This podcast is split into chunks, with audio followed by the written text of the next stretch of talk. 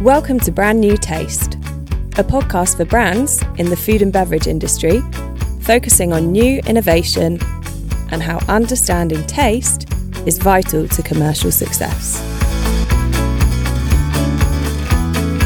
Your hosts are Brant Mabry and Micah Carhill, co-founders of the leading development agency, Tastehead.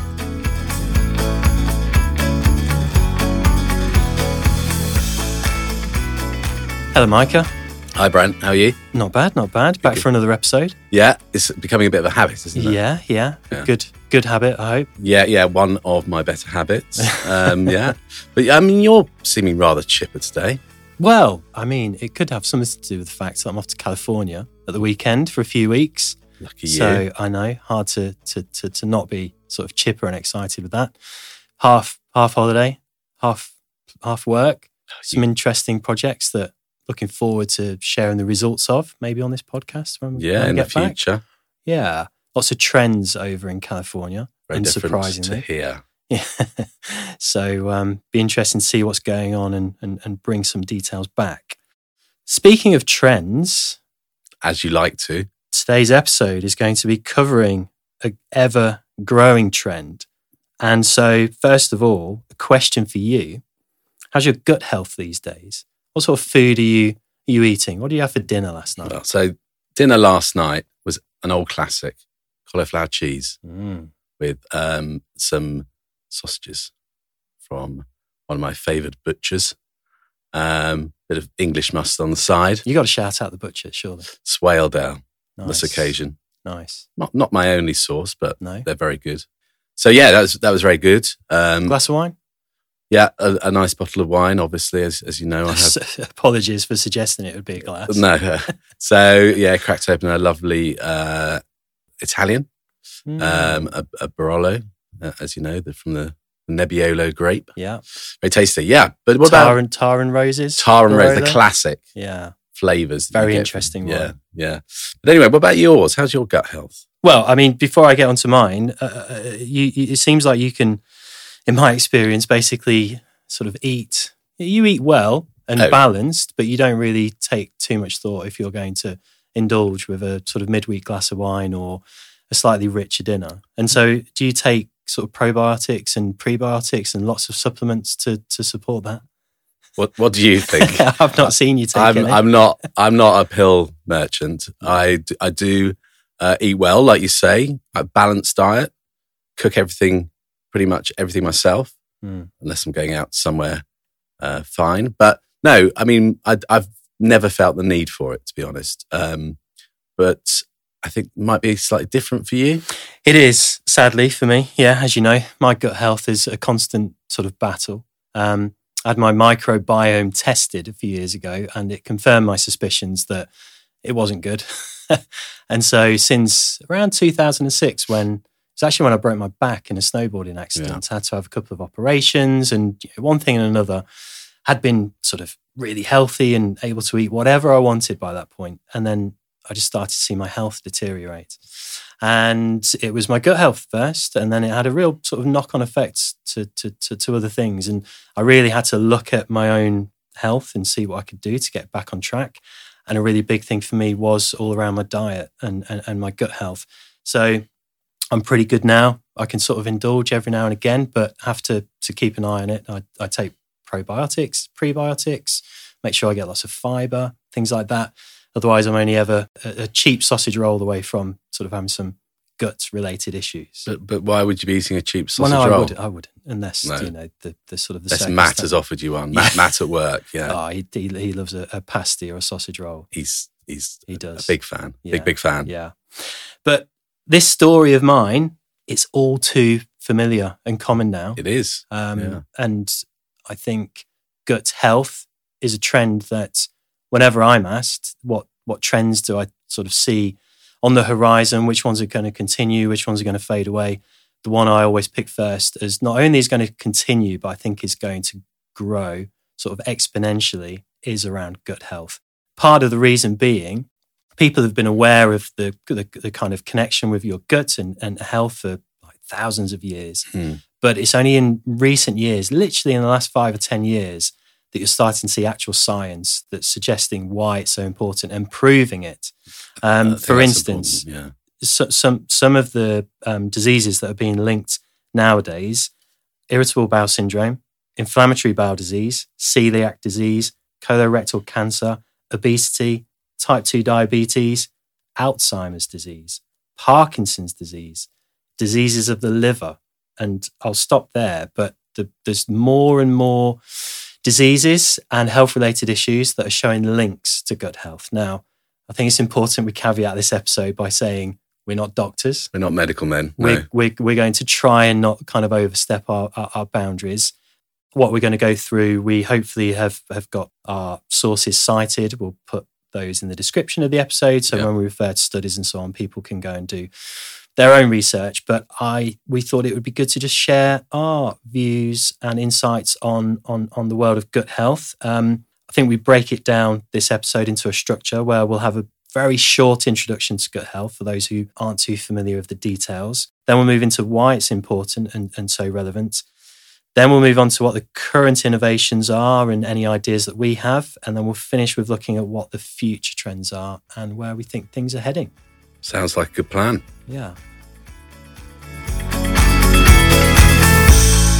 So, Micah, how do we define the gut and gut health? What, what are we talking about exactly? So, in this case, when we're talking about the gut, we're talking about the stomach, small intestine, and the large intestine. And what we're looking at is what most affects its health. Now, there are a number of things that will affect your gut's health, but the one we're focusing on, and the most important, is the microbiome. And, and to sort of explain what that is, I'm going to come, come with an analogy for you. Think of your microbiome as your garden. And what we need to do is make sure that the soil that the plants grow in is healthy, containing plenty, plenty of nu- nutrients. And in this case, in this analogy, the soil is your intestines and the plants are your microbes. Now, to stop weeds or poisonous plants taking over, in this analogy, we're talking about toxic or disease microbes. We need to cultivate the widest variety of plants and seeds possible. Hmm. And so with these, um, these, these microbes, they come in several different groups and families. Not going to mention them all. I'm not even sure how accurately I'd be able to pronounce half of them. The two main ones that make up about ninety percent of a healthy gut, the two main families, Bacteroidetes and Firmicutes. The remaining ten percent are made up of several other different groups and families. The most important one is Proteobacteria. Now, this is the family that is closest um, linked or related to inflammation and disease. And when I had my gut uh, microbiome tested years ago, uh, I can't remember if it was Ubiome or the American Gut Research. Yeah. There was a couple of businesses offering that um, as a service. Um, my proteobacteria was like a third instead of ten percent. Yeah. And so it showed that I had a, a gut bacteria that was more sort of linked to, to disease. And I think people who sh- who struggle with, with gut health, et cetera, it's often the proteobacteria that, that that is higher than it needs to be. Yeah. And I, I had mine done. I don't know if it was a bit after or similar time to you. Mm. Again, I can't remember who did it, but I, I think I showed you the results because you've been sort of more knowledgeable about Well, about this with, with all the, the, the issues yeah. you've had. I remember being quite envious. Quite yeah, jealous. You, I showed you the the, the, the the picture of them, and I said, "What's this mean?" And you said, "Oh no, you're fine, you're fine, mate." so, um, so that again, that I mean, it's only a sample of two, but we, you know, that showed that why I probably, you know, have a, a, a better gut health, and I don't have any problems, whereas whereas you do because mm. of, of the situation you were in. Yeah, and so in terms of about you know. sort of looking after that that microbiome, the two words that people are now mostly familiar with are probiotics and prebiotics. So let's let's break that down. So probiotics, they're essentially the microbe that we ingest through um, foods or, in this case nowadays, products. Um, the two main species of probiotics that you'll read or hear about are lactobacilli and bifidobacteria. And so these are the groups that are feeding and, and, and replacing, sorry, the, the sort of important healthy microbes in, in your gut. Now, the prebiotics, they're not actually microbes. I know there's a bit of confusion around this and people often get confused between probiotics, prebiotics. Prebiotics are basically prebiotic fibers.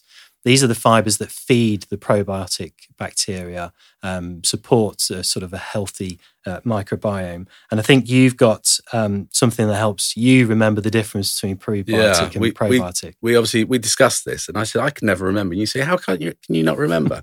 um, and, you know, it, it's different for different people, but it's, it's actually Lulu at work who, who told me this. I, so we were discussing the same thing. She said, remember the, the difference is prebiotics feed your guts.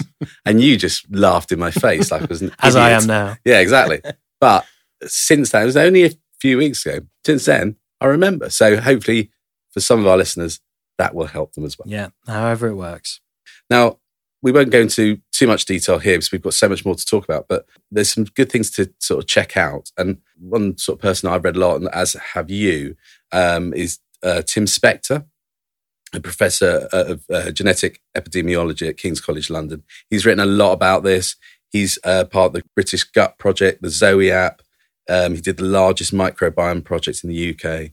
Um, so read any of his stuff. It's yeah, great. I, I think in the last three years, a lot more people are aware of him because of his work on the Zoe app. And exactly. It's been on the news and online in terms of updating COVID and so on. But yeah, we were reading his books sort of Um, quite a few years before yeah. that, all, all about gut health. And, and yeah, absolutely. Um, another resource that I'd like to sort of direct people to, to go and check out, it's actually a client of ours, um, The Gut Stuff.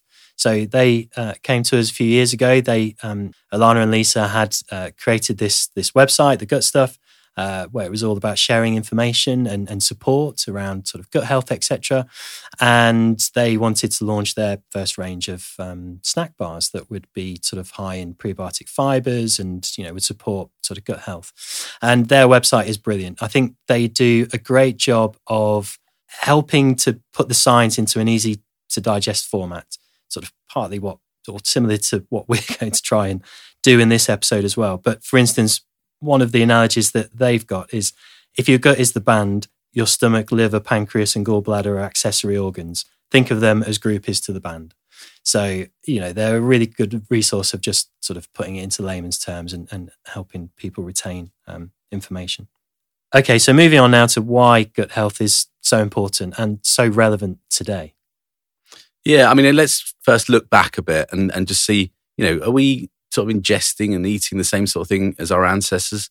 I mean, what what we know from sort of data is that fifteen thousand years ago, our ancestors actually ingested around one hundred fifty ingredients per week. Mm. Now, how many do you think is the average amount that people ingest per week now? twenty, because it's written down here in front of me. Brilliant. If you hadn't had it written down in front of you, what would you have said? I, I, I'd, I'd have guessed a lot higher. I'd have said yeah. fifty, sixty, seventy. I mean, twenty, that's low. That's, that's really, really low. low. I mean, obviously that's not everyone. And if you make a, a lot of your own food and use a lot of spices and a lot of herbs and a lot of other ingredients, then it's not that. But that just shows how, yeah. how much or how much of the population have a very limited diet. And that will go towards having a, a not very healthy gut. And I believe that has led us to having around a tenth of the um, the variety of species of probiotic bacteria in our gut to our ancestors. You know, when when they look yeah. at, you, you can really see it basically. I think I, I seem to remember reading that our ancestors had around ten thousand different strains, whereas we have close to one thousand really? On average now. Yeah. yeah. And I think the other thing that's really important is because a lot of people do eat processed foods because that's what a lot of supermarket food is. Um, a lot of those, the base of those is really largely four ingredients, which is corn, soy, wheat, and meat-based. And these are, you know, it just shows that the, the sort of lack of variety that we're seeing in, in, in these sorts of food and drink products. You're listening to Brand New Taste. Your hosts are Micah Carhill, food scientist, product developer and taste expert, who has held the position of Head of Taste at premium brands Green and Blacks and Corsten Press, and Brant Mabry, development chef, taste specialist and managing director of Tastehead, leading innovation projects for brands of all sizes. There was a survey by Euromonitor International in twenty twenty that showed about one quarter of consumers globally are suffering from issues related to gut health, with half of the reported cases are claiming to affect the consumer's health in general. So yeah, it sort of shows um, the impact that it's it's having is is quite clear. A big reason for that, we think, is that only about nine percent of adults all around the world are getting the adequate amount of fibre daily. And as as you remember, we've been talking about the fibre is so important as, as a prebiotic to feed those microbes. Um, in the U K, for instance, the, the average of fibre per day is twenty grams. And so it's even less in the U S, for instance, about fifteen to twenty. Recommended, thirty grams. So that's going to make a lot of difference to the health of your gut. Yeah, and some people are certainly eating a lot less than than twenty grams. Yeah, of course, um, yeah. yeah.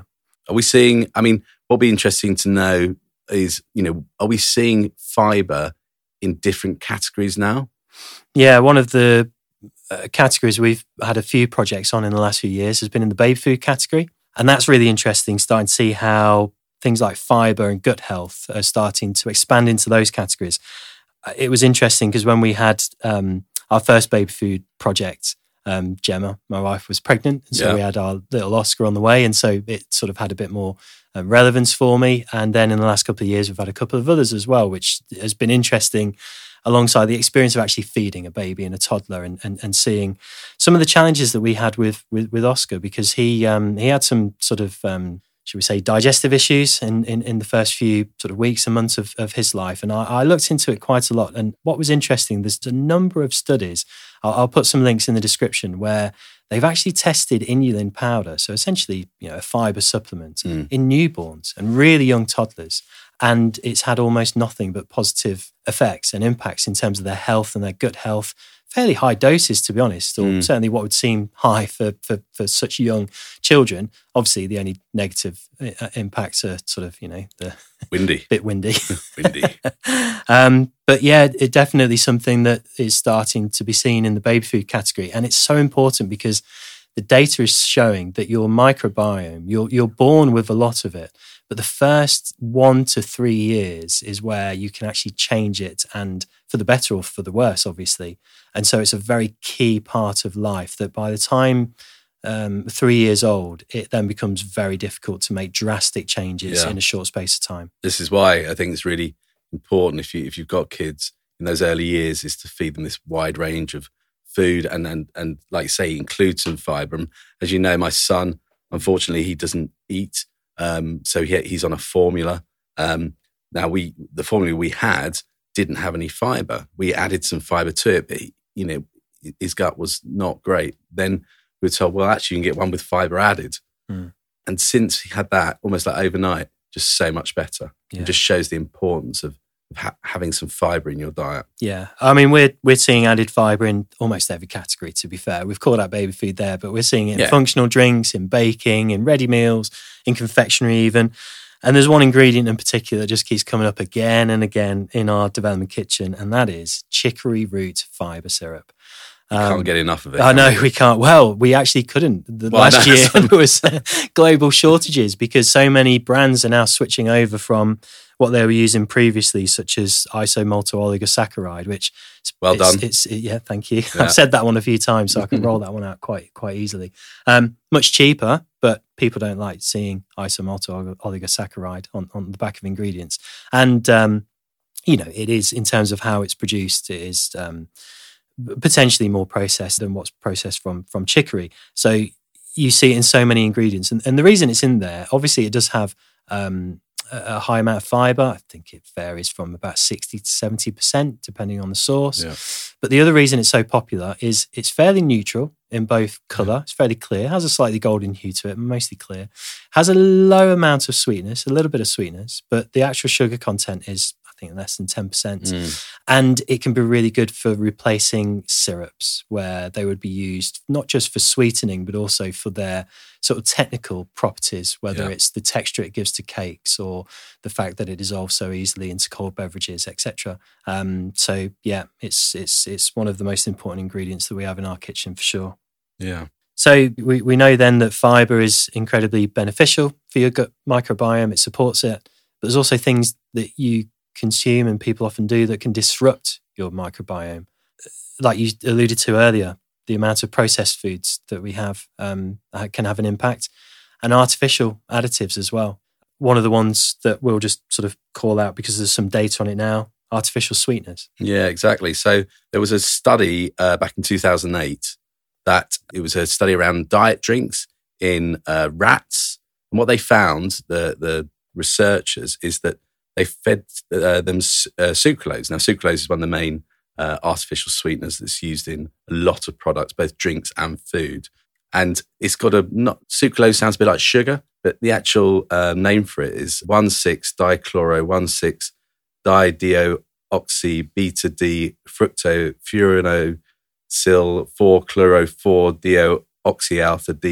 galactopyranoside.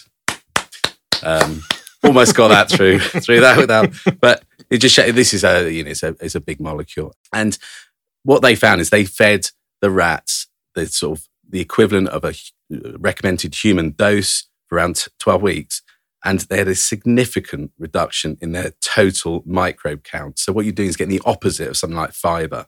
And not only did they find that, that up to three months afterwards, this was still the case. So it had a, a, an effect that carried on for a while. Yeah. I think you've also got um, a study that you remember reading a while I, back. I, I remember reading a similar study, and it, and it sort of broke it down for me in, in sort of, a, it really made it quite profound in that there was three groups of mice or rats that were in the test, and they're all fed the same food, diet, but what changed was what they drank.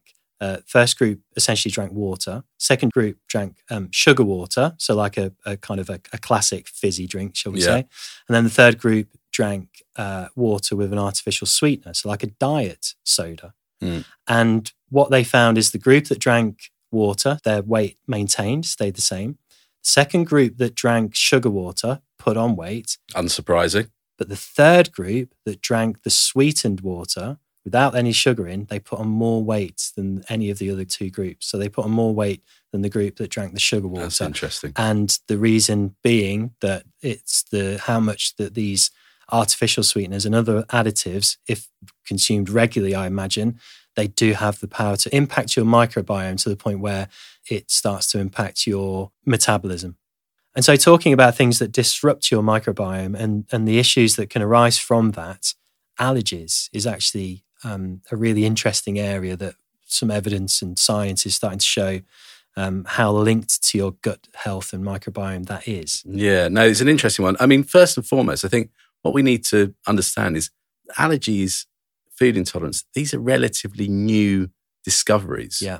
The first medical mention of an allergy, which was eggs and cow's milk, was in nineteen twelve. You know what happened in nineteen twelve? Titanic sank. Mm.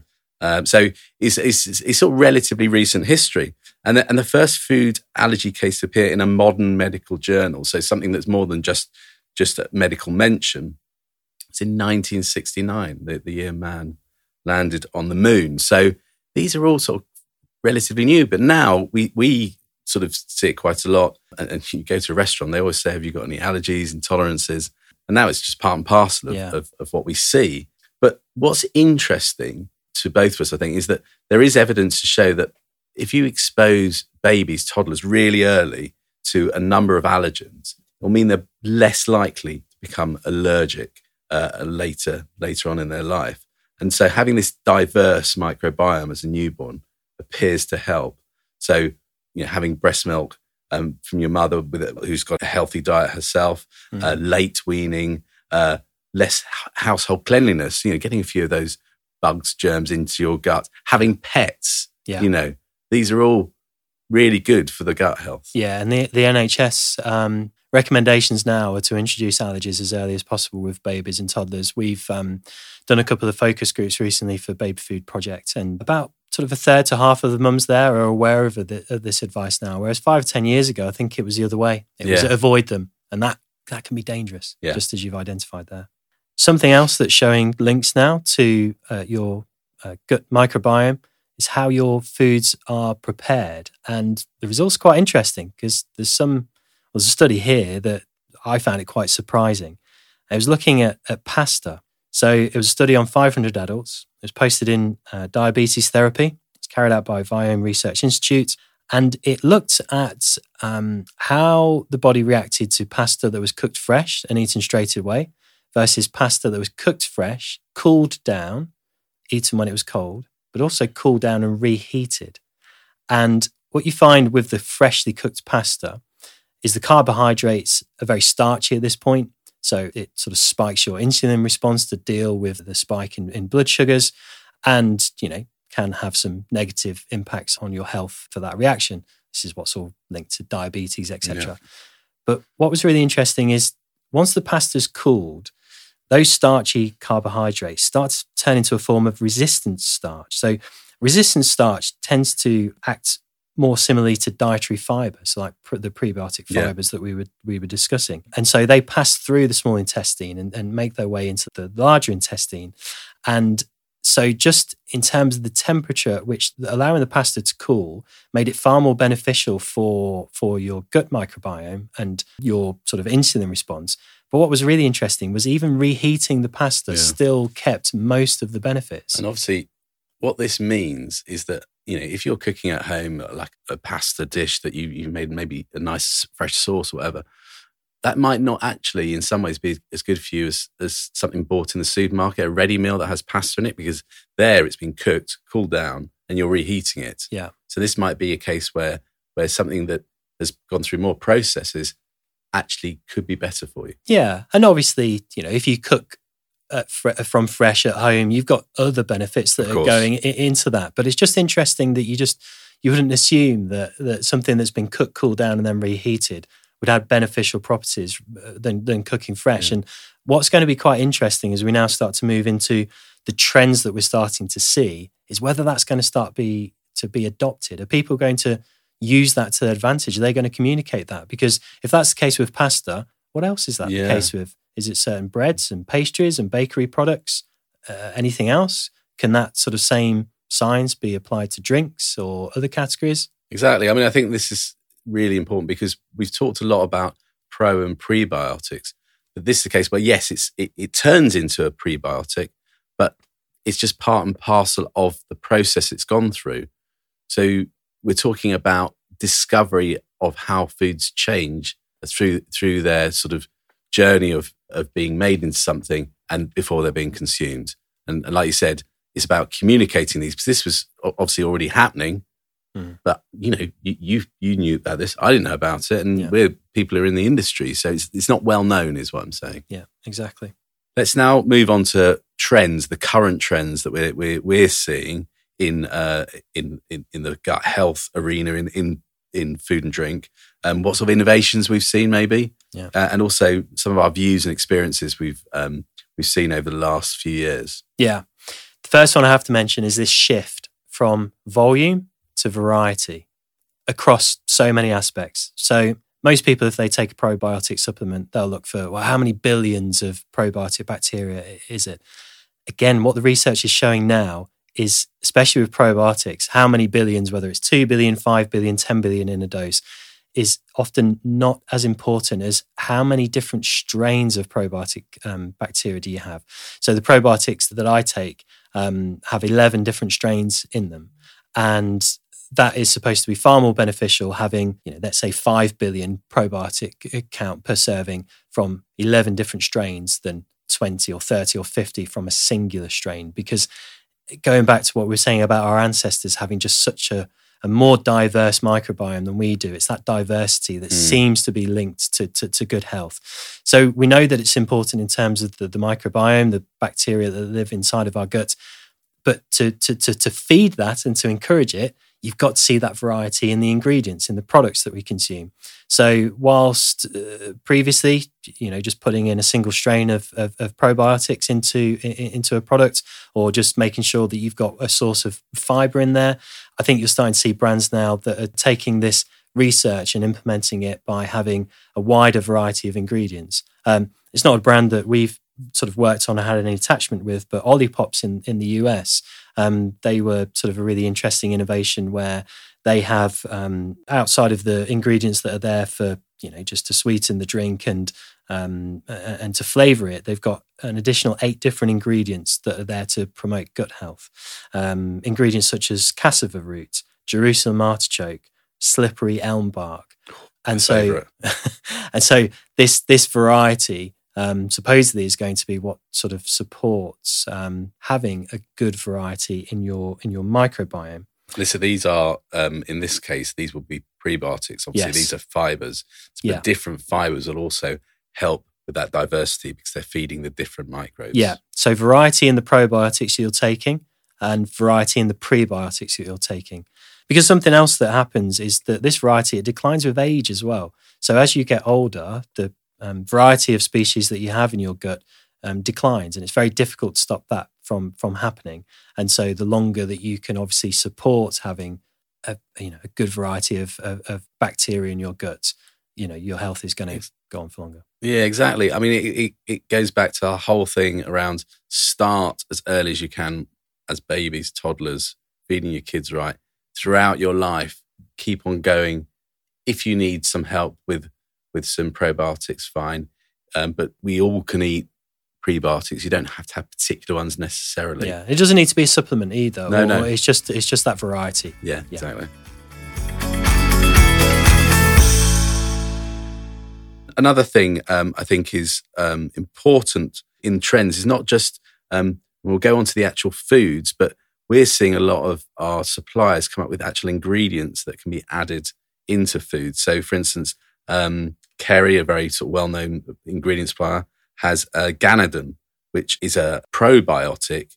I think mm. it's encapsulated. Yeah, well, it's, it's a powder, but it's encapsulated because obviously these probiotic microbes, you know, they're living, and so they don't like going in an oven at one hundred eighty no. degrees or, or, or, or being pasteurised or in a sort of um, high acidity beverage typically. But the process that Kerry have, um, and I think there are other companies that are catching up as well, but the one that we've used um, previously, the Ganeden, it does have more resistance than just a regular probiotic supplement. So you're now starting to see products that otherwise wouldn't have been able to have the living probiotic bacteria in the product. You're starting to see that now in yeah. bakery products and confectionery and so on, because they're starting to encapsulate it, as you say, and protect those um, probiotic bacteria it's through living. Yeah. through through the sort of various processes of, of making a food or beverage product.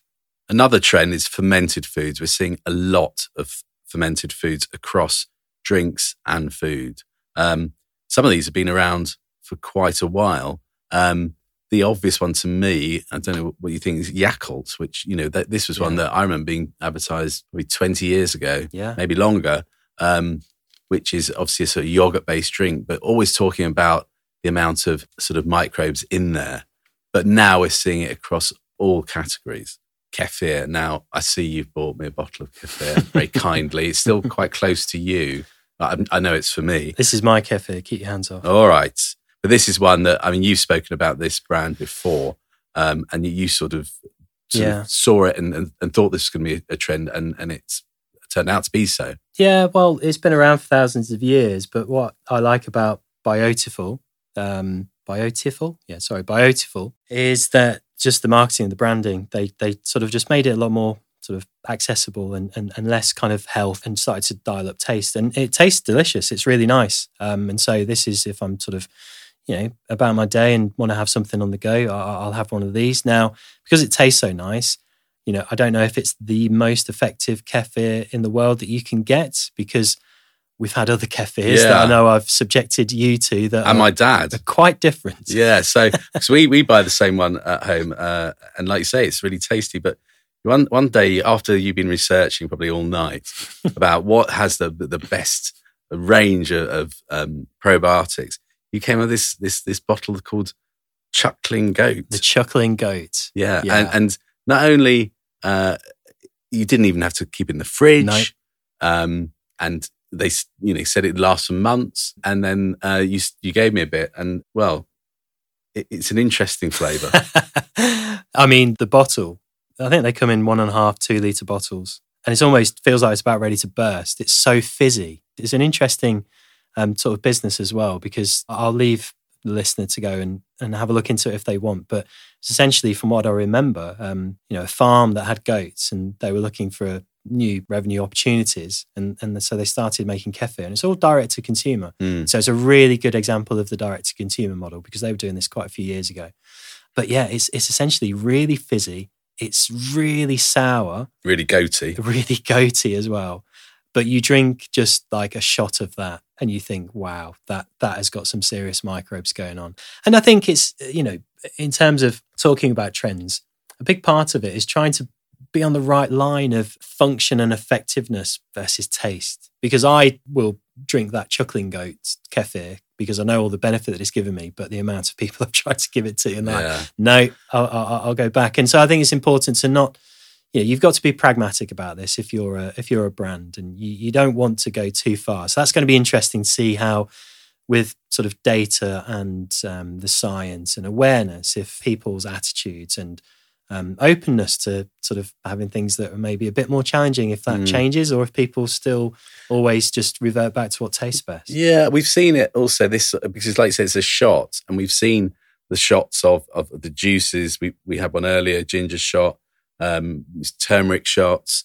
So obviously these come from a sort of different sort of health benefit side, but people are used to having things which maybe aren't the tastiest things, but they know they're getting a real hit because of, of the flavour. So I think people are prepared to to maybe forego a bit of the taste if they think it's doing them really, uh, you know, real sort of solid work in there, as it were. Yeah. Another one is kombucha, which you've got a bit of experience with. Yeah, so kombucha I think is a really interesting one. I've, I've even tried to make my own. Mm. Um, it was it was very acidic, the one I made. Mm. Um, but the one, the brand that I know uh, very well is L A Brewery. That is a um, it's very tasty kombucha. It's not too acidic, um, and, and they've got some really tasty flavours, really natural tasting. Um, it's a good, actually, talking about trends, it's a good uh, non-alcoholic sort of beverage yeah. because it has, with the acid and the lower sweetness. They have it in lovely, like, champagne-style yeah, yeah. bottles. Really well. Nice. Yeah. So so that they're, they're looking towards that trend as well. But the great mm. thing about the, um, you know, you've got the, the natural probiotics in there. Now, there are different ways. You, you obviously can't pasteurize them. You would normally in a drink. So you have to put them through a very fine filter to ensure you're, you're leaving in the correct, or the, the probiotics you want to, but taking out anything that can ferment and make the bottle blow. So that mm. it's having a, a, a challenge around the processing to ensure that you're keeping the good stuff in there. Yeah, we've had a number of people inquire about, oh, I'd like to start a kombucha brand or something with a fermented food product, and you just have to sort of explain to them that it is going to mean you you, you probably need to create your own manufacturing facility. Yeah. Um, it's quite difficult to find a third party to produce products like this because they're produced in a very different way to standard um, products. Another product that that I tasted quite recently actually was uh, the kimchi from Bottle Brush Ferments. I saw that they had the three-star Great Taste Award. Yeah. And whenever I see that, I sort of think, go on then, let's let's let's, let's see if it lives up to that. And I have to say, it it probably did. It was really tasty. The, I, I love the idea of kimchi because I like sauerkraut and, and, and those types of things, but often I find them too garlicky oh. and, and yeah, just just just a bit overpowering. But this one had a real variety of ingredients in there, really nicely balanced. Um, you obviously get that kind of, uh, well, there's no other way of saying it, but farty aroma from things like um, cabbage, sauerkraut. The, the brassicas, isn't it? Ex- exactly. Yeah. And, and this one didn't have hardly any, any of that. And, and I think it's another sort of evolution that we're seeing is these sort of early adopters and brands that get in there first. It takes a bit of time to get this sort of the, the, the taste and the flavour perfected. Um, but that was that was that was definitely. Yeah, I'm still to try it. I mean, I, I think mm. you said you'd bring some in for me to try, but haven't seen any yet. Yeah, yeah. Might have eaten it all. We we we can't talk about well fermented food without touching on your sourdough, ah, Micah. I was, I was wondering when you were going to get round to it because we we have we have a we have a thing in the office that. Um, if you're if you were ever listening into a meeting or a call that you're on, if the sourdough is going to come up, because it, it has it has appeared in several meetings and calls over the years. It may, it may have. I'm trying to remember, but I mean, I think the thing. I mean, the story around it is that when I when I moved uh, in into the suburbs from living in town, it was hard to find sort of good bread. You know, you're in you're in. I was lived in Islington. Used to go to Saint John Bakery. Pick up some lovely bread on a daily basis. Uh, and then I, I moved uh, out to suburbs and, and there weren't really those bakeries. I mean, I think it's changed even since then. So that was twelve years ago. And so after a few weeks, I was like, I've, I've got to have some good bread. So I, I made my own mother. And mother is the thing that is the natural ferment. The starter. Yeah, the starter, it's also called. Different ways of making it. You can make it with um, you know, grapes. You can make it with rhubarb, currants, all these sorts of things. Anyway, I made that and started make, making my bread about twelve years ago, and I haven't stopped A, baking, or B, going on about it. But what is interesting to me is that as I've got older, um, whereas I could just eat any old sort of wheat-based, uh, whether it's bread or pastry or whatever, I, I, you know, it doesn't agree with me so much. More indigestion-y sometimes I get. With my sourdough bread, proper sourdough bread that you I make yourself or you get from a really good baker, I don't have any of those problems because you get those changes because of that slow ferment. You get changes within the product that help um, sort of break down those sort of uh, the, the gluten into into products that your your gut can can cope with much better. Yeah, like twenty-four, thirty-six hours from fermentation. It, it varies. Yeah, it depends how warm depends what it you've is. Got going on it depends the, what yeah. I've got going on. But yeah, I mean, typically I would probably do about a thirty-six hour yeah. turnaround. And and the amount of people who will say they are gluten intolerant and you give them a good piece of sourdough and they're absolutely fine. Yeah. And I think that's therefore another trend that we're seeing is people looking at all sorts of products that can just be made more slowly, that sort of slow food movement in a way, and just, you know, not in terms of just how it's eaten, but also how it's prepared and, and the benefits with that. Be interesting to see how many other products and categories that that starts to trickle through into. Yeah. We've covered quite a lot already in this episode. Um, and as we're wrapping up, I think let's just talk about what the future might hold with, with gut health. Yeah. One of the most exciting things on the horizon is having tailor-made probiotic strains um, for you, for for the individual. For me? Yeah, for you, for for myself, for, for everyone. um, the, the, the gut microbiome is so complex. We spoke at the start about how there's these different groups and families of microbes. They're really just starting to scratch the surface in terms of which ones are beneficial, how much of them you should have. But certain individual microbes are starting to come to the fore as being very impactful. My favourite book on this um, topic is The Diet Myth by Professor Tim Spector, who we mentioned earlier. Yeah. And I would encourage anyone to go and, and, and read this book. And, and it's one of those great books that you don't have to read it from start to finish. You can sort of drop in and out of chapters if, if you want. But one of the really key takeaways for me was when they spoke about this microbe that's part of the Firmicutes family, called Cristensenella, and it's been sort of touted as the, the lean microbe.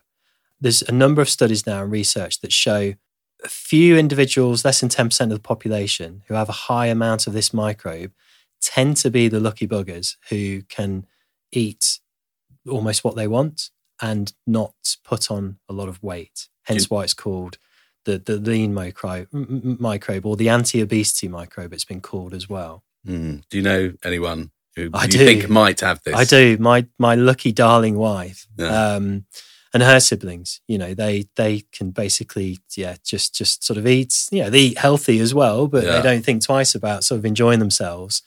And you know, they're they're they're always sort of lean. Whereas I'm the exact opposite. I've just got to look at something and start to think about putting putting weight on. Do you think I have some of these? I wouldn't like to comment. Okay. um, but. What's going to be exciting is seeing how they're now looking into, well, how do you get this microbe isolated and turned into a probiotic? And there's going to be others as well. And so I don't know, you know, is it ten, twenty, thirty years in the future, but you'll theoretically be able to have your microbiome tested and then a bespoke blend of probiotics sort of prescribed to you that, you know, not just for weight gain purposes, but to, to help issues with allergies or yeah. um, other sort of, you know, deadly diseases, whatever it might be.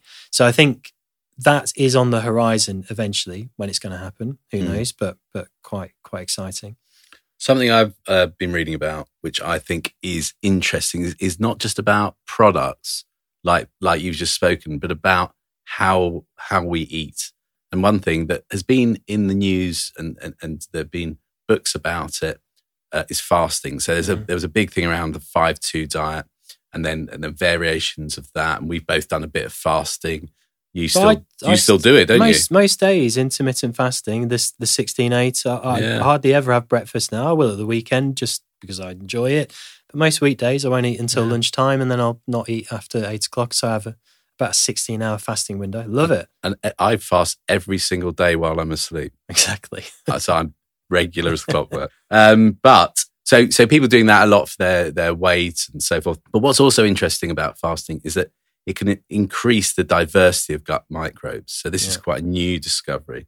There's a major microbe, Akkermansia, which loves people who fast because what it does, it snacks off our gut lining and cleans up all mm. the sort of bad microbes, the mm. things that the ones we don't want. But you've got to watch it, like all these things. It can be the other side, because if you fast for too long, they can start attacking the, yeah. the gut lining. It, it makes me think of uh, leaky gut syndrome, which I know some people suffer with, and yeah. that can be very similar. Whereas if you don't feed the bacteria the good things, the fibre that it needs, it can start to turn on your gut lining for sources. But I, th- I think why this is potentially important for, for brands is you are starting to see now products that are specifically to support fasting, whether it's Um, to supposedly break a fast correctly, whether it's to prepare yourself for a, for, for a fast. So I think it's quite quite a new trend, but it, it sort of links into like the keto diet and other trends as well.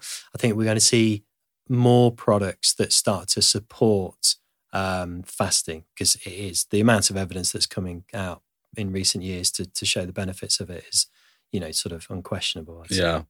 So I think it's time to sum things up, really. Mm. And, and it's, I think it's always good, as we've done in previous episodes, to maybe give a couple of recommendations on, on things to, to read or something like that. Yeah. Um, the book that I would recommend, now we've talked about Tim Spector more than once in this episode, mm. but after he did The Diet Myth, he did one called Spoon Fed. Quite recent. Yeah, last, last uh, it's year t- or two, t- I think, is it? twenty twenty it was mm-hmm. uh, published, and its its subheading is Why Almost Everything We've Been Told About Food Is Wrong.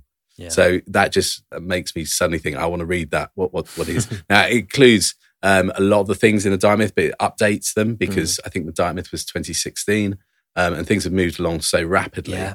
I would again, anyone who's interested in this, go and buy it, read it. It's a really good read. Yeah, I've got I've got another one to throw out there, and it, it's more it's more a, sort of an interesting one. Um, it's called "This Is Your Brain on Parasites: How Tiny Creatures Manipulate Our Behaviour and Shape Society."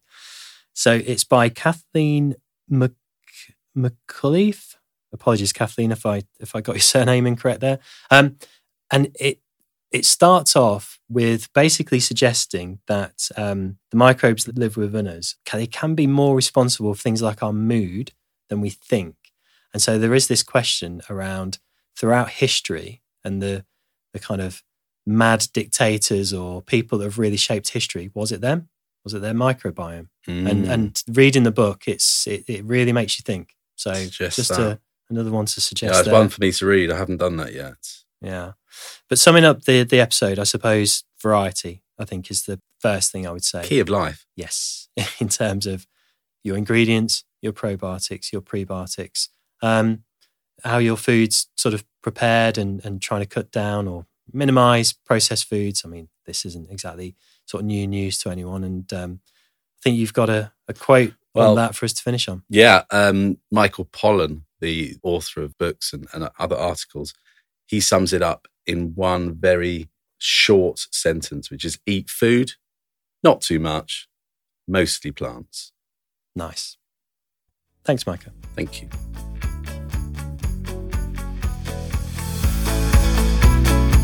Thank you for listening.